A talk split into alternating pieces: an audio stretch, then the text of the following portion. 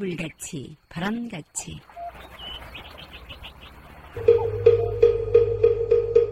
이 세상의 모든 분들이 다 부처님처럼 깨달음을 얻게 하시어 늘 평안하고 행복하게 하소서. 부처님의 큰 광명과 수행으로 모든 업장 소멸하고 무량한 지혜를 얻어서 자신을 제도하고 널리 모든 분들을 제도하게 하소서. 이 세상 다하는 날까지 바르고 선한 일 행하여 부처님의 큰 은혜에 보답하오며 끝내 일체의 뜻을 이루어 온 세상 행복한 정토 세계를 이루게 하소서.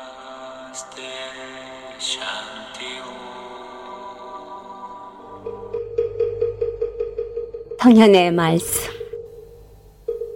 사랑은 남에게 주었을 때 그 아름다운 꽃이 활짝 열린다. 사랑으로 해결되지 않는 문제란 없다.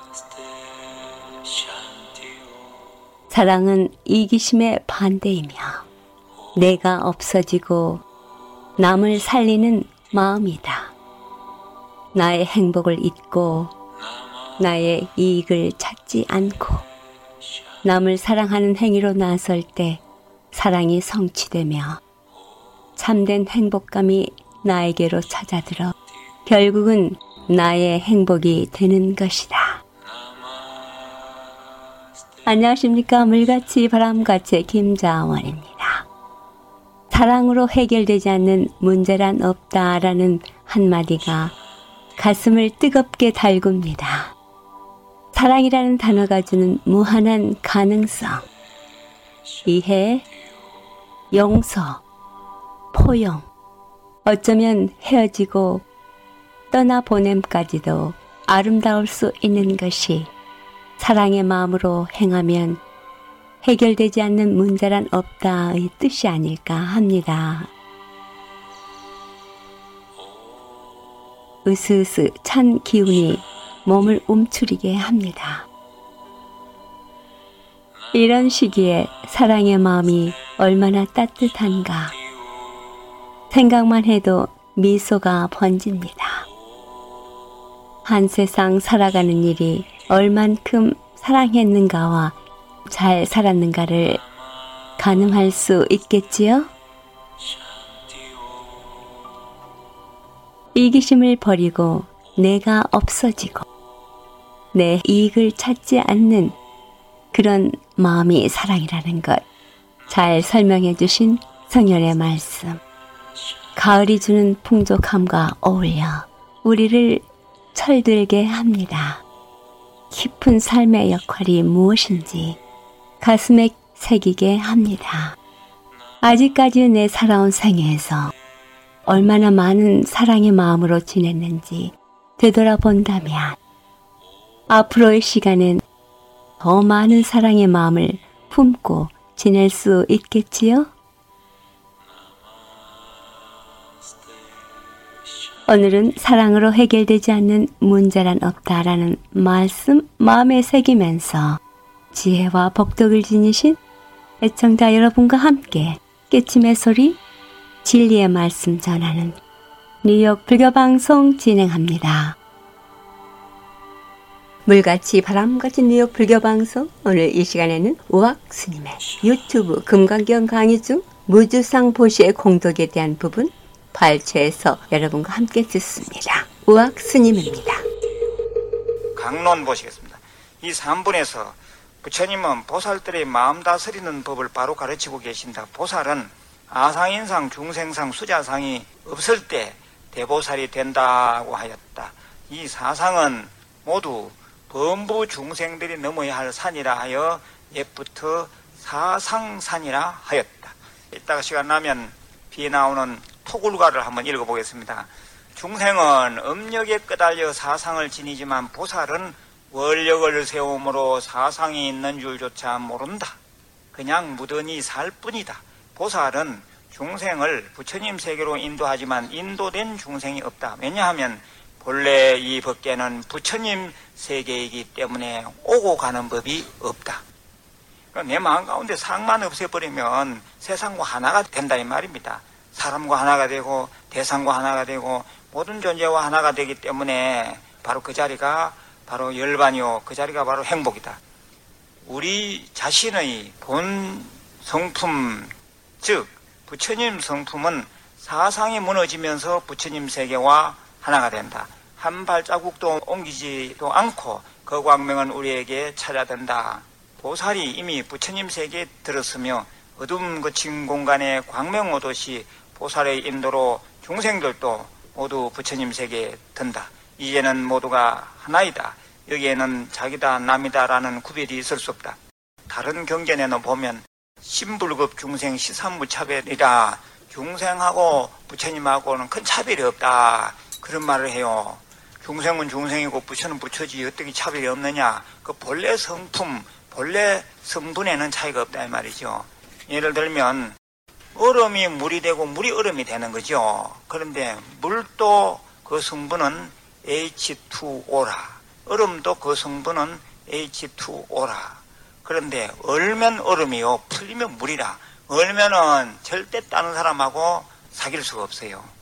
컵에 얼음을 넣어서 흔들어 봐봐요. 얼음 조각들이 저들끼리 찌그러끓이고 요란한 소리만 내지 하나가 되지 못해요. 그렇지만은 얼음이 물이 돼 봐봐요. 물이 되면 어떤 물이든지 서로 잘 안 섞입니까?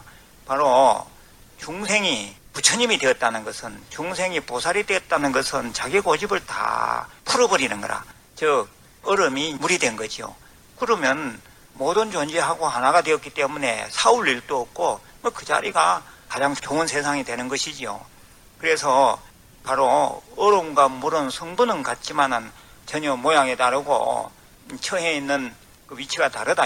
바로 부처님과 중생도 중생은 그 마음이 얼어 있어 사상 때문에 얼어 있어요. 그렇지만 부처님은 그 어, 마음이 다 풀어져 있어요. 마음이 지극히 느긋해져 있어요. 그러니까 일체 중생하고 하나가 되는 거죠. 그러한 것이 바로 부처와 중생의 차이점이고 그 비유해서 물과 얼음은 예, 그런 차이점이 있다는 겁니다. 그 다시 한번 봐봐요. 이제는 모두가 하나이다. 여기에는 자기다 남이다라는 구별이 있을 수 없다. 그랬네 그요. 이 마음을 다스리는 법은 요즘 현대인들에게 꼭 필요하다. 노이로제 등 신경성병은 사상산이 험준한 까닭이다. 사상을 산에 비유했어요. 산. 그러니까 아상인상, 중생상, 수자상이 높으면 높을수록 상이 높은 사람일수록 사는 것이 힘들고 자기도 괴롭지만 남도 괴롭다 이 말이 말이야. 음. 가정에 있어서도 어, 남자가 너무 고집을 피우고 여자가 또 지식대로 너무 고집을 피우고 대화가 안 통하고 지 주장만 한다고 생각해봐요. 그 가정이 뭐 편하겠냐 이거죠. 그럴 경우에 사상의 산이 높다 이렇게 말해요. 음? 사상산이 험준한 까닭이다. 그러면은 아상인상, 중생상, 수자상 등 사상이 높으면 어떻게 되는 건가? 병이 생겨. 내과의 모든 병, 암 등도 결국은 사상산이 높은 사람에게 있게 된다. 이 암이 생기는 원인은 뭐 요즘은 종류도 많지만은 첫째는 이 가족력 때문에 조심하지 않아서 가족력이 좀 있다 하더라도 조심하면 오히려 더 장수합니다. 어, 아무튼 가족력 있는 사람은 조심해야 돼요. 그런데 그렇다면 이 가족력이라 하는 것은 결국에는 업의 병이다. 업병이에요, 이게요. 가족력이라는 것이. 업을 녹일 수 있는 것은 이 불교의 기도요, 불교의 수행이거든. 업을 녹일 수 있는 방법은 없어. 이 불교적 수행을 통해야만 이 업을 녹일 수가 있어요. 그러니까 가족력 있는 사람들은 어쨌든지 절에 와서 열심히 기도도 하고 좋은 일도 하면서 즐겁게 살아야 돼요. 그러면 오히려 그런 것으로 인해서 조심하기 때문에 또 기도하기 때문에 그 업장이 녹아내려서 오히려 더 오래 사는 수가 많아. 근데 방심하면 안 된다 이 말입니다. 두 번째는 이 음식 때문에 이 암이 또 많이 찾아들어요. 음식을 예, 조심해야 되고 육식 너무 많이 하지 말고 그래 하면 암이 잘 안 와요. 세 번째 중요한 것은 이 스트레스라 마음의 병. 이 스트레스라는 것은 왜 옵니까? 이 상 때문에 오는 거라 상. 지잘났다는 상. 그게 스트레스가 되는 거죠. 지 잘났다는 상황이 없는 사람이 스트레스 받을 이유가 없어요. 근데 마음 공부를 하고 여기 와서 경전 공부하고 여기 와서 부처님 공부하고 어, 하면 경전 공부만 해도 마음 가운데 이 상황이 없어져 버려. 많이 없어지죠.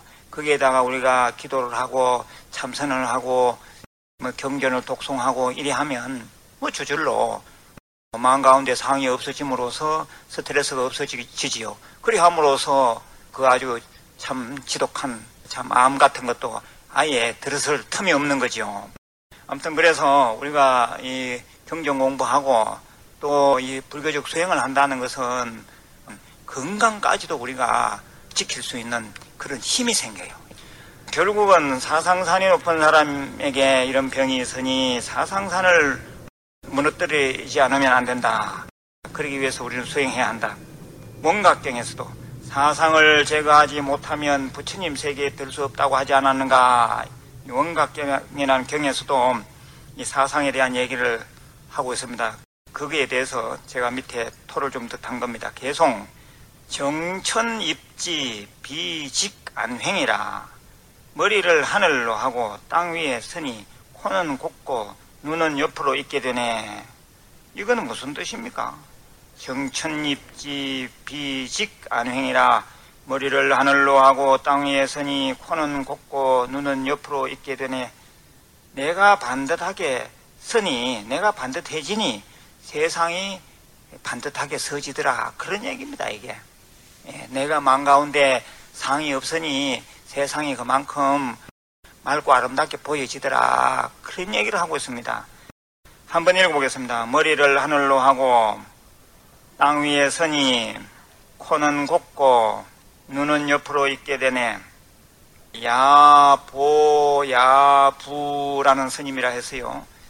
아까 말씀드렸던 그 토굴가 토굴가를 한번 찾아서 읽어보겠습니다. 스님들이 토굴에 있을 때 가끔 읽는 그런 노래입니다. 청산님 깊은 고래 일간 토굴 지어놓고 송문을 방개하고 습경에 배회하니 녹양춘 삼월하에 춘풍이 건더 불어 정전에 백종화는 처처에 피었는데 풍경도 좋거니와 불색이 더욱 좋다. 그 중에 무슨 일이 세상에 최기한고? 욕정이 단박하니 이나 사상 쓸데없고 사상산이 없는 곳에 법성산이 높고 높아. 거기에 봐봐요. 인나 사상이라. 아상인상 중생상 수자상을 뭉쳐서 인나 사상이라 이렇게 말해요 다시 읽어보겠습니다 인나 사상 인나 사상 쓸데없고 사상산이 없는 곳에 사상상, 아상인상, 중생상, 수자상 등 이 산, 높은 산이 그 산이 무너지면은 거기에 법성산, 진리의 산이 아름다운 진리의 산이 그 대신 이렇게 서 있는 것입니다. 법성산이 높고 높아 일물도 없는 중에 법계 일상 놔두었다. 그러니까 내 마음 가운데 이 사상산만 무너지면 법성산, 진리의 산, 또는 아름다운 부처님 세상이 내 마음 가운데 펼쳐지더라. 그런 얘기를 하고 있습니다. 교교한 야월하에 원각산 중 선뜻올라 무공절을 비껴 불고 모령검을 높이 타니 무의자성 진실락 이중에 갇혔더라. 석호는 무영하고 송풍은 화답할지 무창령 올라서서 불지촌을 굽어보니 각수에 담많은 남만개더라. 이 불지촌이라는 것은 부처님 동네를 부처님 마을을 불지초이라 그렇게 말해요. 한번 읽어보겠습니다. 불지촌, 불지촌. 내 마음 가운데 아상인상, 중생상, 수자상만 없어지면 내가 사는 동네가 바로 불지촌이 되고 내가 사는 집이 가정이 부처님 가정이 될 수밖에 없는 거죠. 각수에 담하는 깨달음의 나무에 담화 우담바라 꽂히는 남만개들아 흐드러지게 피었더라 그랬어요. 읽어보겠습니다. 묘행무주. 묘행무주. 묘행은 진리에 개합한 행을 말한다. 즉, 반야의 지혜로 행하는 일이다. 이는 생각에 다른 의식을 두지 않고 순수한 마음으로 해야 한다 해서 무주라 하였다. 묘행무주 부분 전편을 한글을 보시겠습니다. 또한 수보리야 보살은 반드시 대상에 매이지 말고 보시를 하여야 하느니라. 이른바 형색, 소리, 냄새, 맛, 촉감, 고정관념을 떠나서 보시할지니라. 수보리야 보살은 꼭 이와 같이 보시하면서 자기가 보시를 한다는 생각도 내지 말지니라. 왜냐하면 만약에 보살이 자기가 보시를 한다는 생각 없이 보시를 하면 그 복덕이 헤아릴 수 없이 크기 때문이니라. 이 보시라고 하는 말은 배품을 말해요. 배품. 배품을 또 구체적으로 말하면 뭐 자비, 자비행 그렇게 말하잖아요. 예, 여기서 말하는 것을 보시를 한다는 생각도 내지 마라. 저 위에서는 이른바 형색, 소리, 냄새, 맛, 촉감, 기존 관념을 떠나서 보시해라. 예, 어떤 조건 없이 보시해라. 그런 말입니다. 이 자비로 말하면 무연자비해라. 이 말이에요. 무연자비. 칠판에 보시면 무연자비라고 써놔서 제가요. 없을 묻자 인연 연자인데 이때 연자는 조건이라는 연자입니다. 그러니까 조건 붙이지 말고 자비행을 해라. 자식을 키울 때 절대 조건 붙이지 마라 이거죠. 예, 저거 키워가지고 덕 좀 봐야겠다. 그런 마음도 내지 말고 그냥 부모로서 자식에게 최선을 다해서 키울 뿐이죠. 그런 것도 다 어찌 보면 무연자비가 되는 것입니다. 그러니까 애들에게 자꾸 너무 생색 내지 말아 이거요. 그냥 마음 가운데 이제 느끼도록만 하면 그만이지. 자꾸 부모된 입장에서 애들에게 자꾸 뭐 상내듯이 그리 하면 애들이 오히려 엇질러 나가는 수가 많은 거예요. 아무튼 여기서 보듯이 자기가 보시를 한다는 생각도 내지 말지니라 왜냐하면 만약에 보살이 자기가 보시를 한다는 생각 없이 보시를 하면 그 복덕이 헤아릴 수 없이 크기 때문이니라. 옛날에 어떤 노스님이 예, 어린 동자성을 데리고 같이 살고 있었는데 어느 날 이제 멀리 외출을 하게 됐어요. 앞에 어린 한 연암살 먹은 동자성이 걸망, 스님들이 지고 있는 것을 걸망 또는 바랑이라 그러잖아요. 걸망을 그 동자성이 메고 뒤에 이제 노스님이 지팡이를 짚고 이렇게 따라갔습니다. 한참 길을 가는데 때는 비가 막 그치고 햇빛이 나기 시작했는데 어디서 나왔는지 개미들이 줄을 서가지고 가는데 10리 이상 개미 줄이 이제 이어서 이제 뻗쳤어요. 근데 앞에 가던 이 삼위성 동자성이 어디서 배웠는지 아니면 전생부터 공부를 해서 그랬던지 마음 가운데 자비심이 생겼어요. 하, 나 저 개미들을 다 제도해야지. 저 개미들 다 제도하고 내 나중에 죽어야지. 예, 이런 말을 그냥 아무 생각 없이 그냥 내뱉었어요. 뒤 따라오던 노선님이 그 말을 듣고는 야 세상에 저 어린 게 저런 마음을 다 갖다니 나는 이 평생 늙을 때까지 이렇게 스님 생활을 해도 나는 저 개미까지 제도하겠다는 생각은 내가 못했는데 어찌 저기 저런 저놈이 저렇게 대견스러운 생각을 하느냐 저놈은 분명히 보살이다. 그래서 보살에게 내 바랑을 지어서는 안 되지. 그래가지고는 예 동자야 예 여스님 예 그래 그 바랑을 나를 다오. 그 이제 큰 스님 달라니까 예 알겠습니다 하고 이제 바랑을 줬어요. 그 노스님이 허리는 굽은데 그 바랑을 메고 지팡이 짚으면서 이제 따라갔어요. 근데 여름철에 이 시골에 살아보면 저 어디서 그 개미가 나오는지 10리 아니라 20리, 30리까지도 이 줄이 뻗쳐 있는 수도 있거든.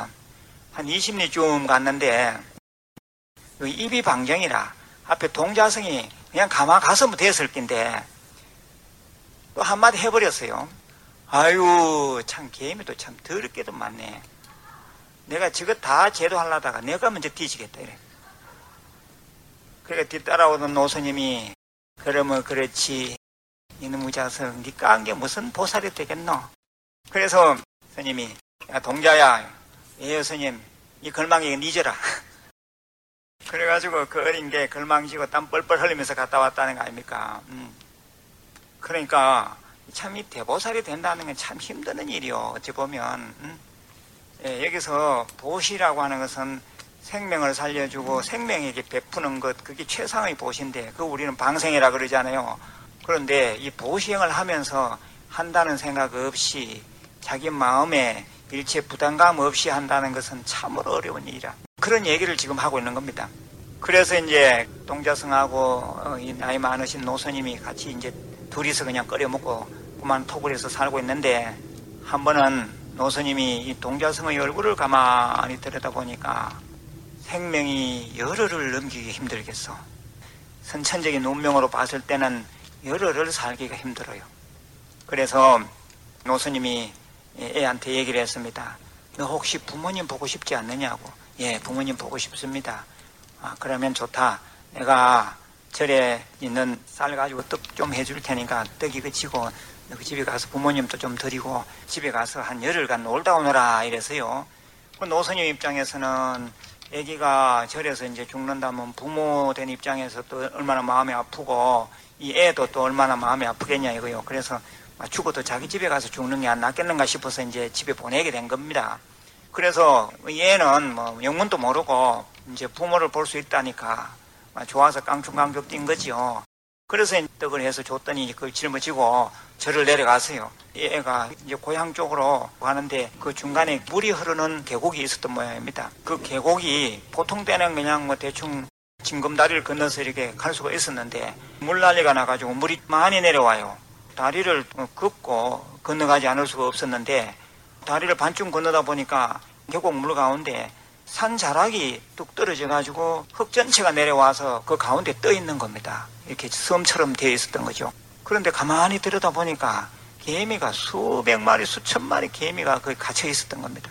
그럼 이제 뭐 물에 떠내려가서 또 개미가 다 죽을 판이라 그걸 보고는 이 애가 뭐 다른 생각은 안 했겠지요. 개미가 불쌍하니까 그냥 오로지 이제 그것만 생각하는 거죠.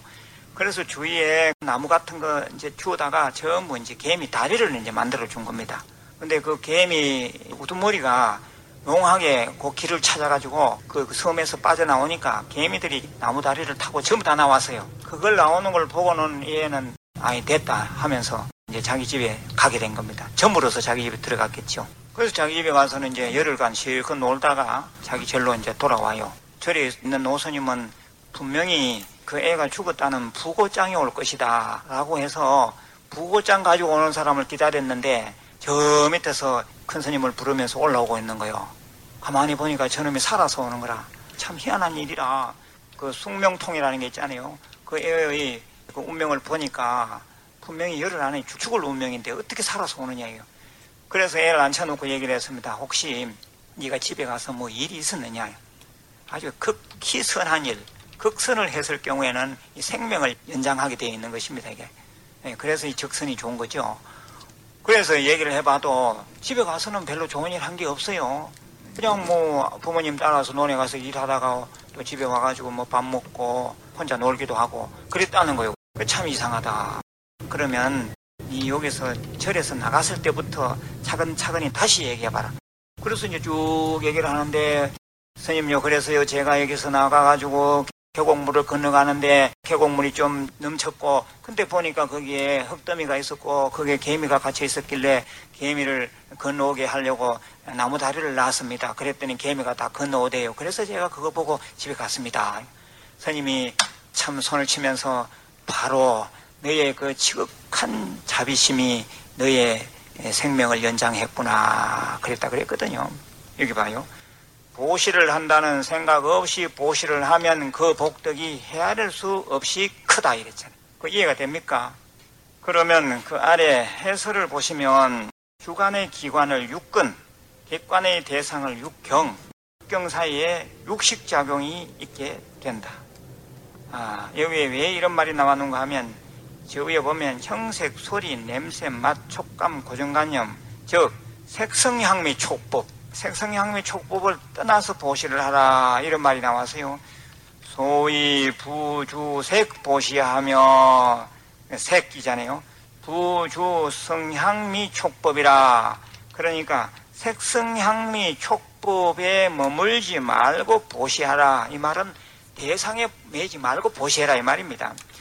예, 오늘 공부는 여기까지 하겠습니다. 지금까지 한국불교대학대 관음사 회주 우학스님의 법문이었습니다. 우학스님의 생활 법문 및 금강경 등 우리가 일상생활에 도움되는 여러 가지 법문을 유튜브에서 언제든지 들으실 수 있습니다. 인터넷 창에 한글로 우학스님 법문 치고 들어가셔서 유익한 법문 들으시기 바랍니다.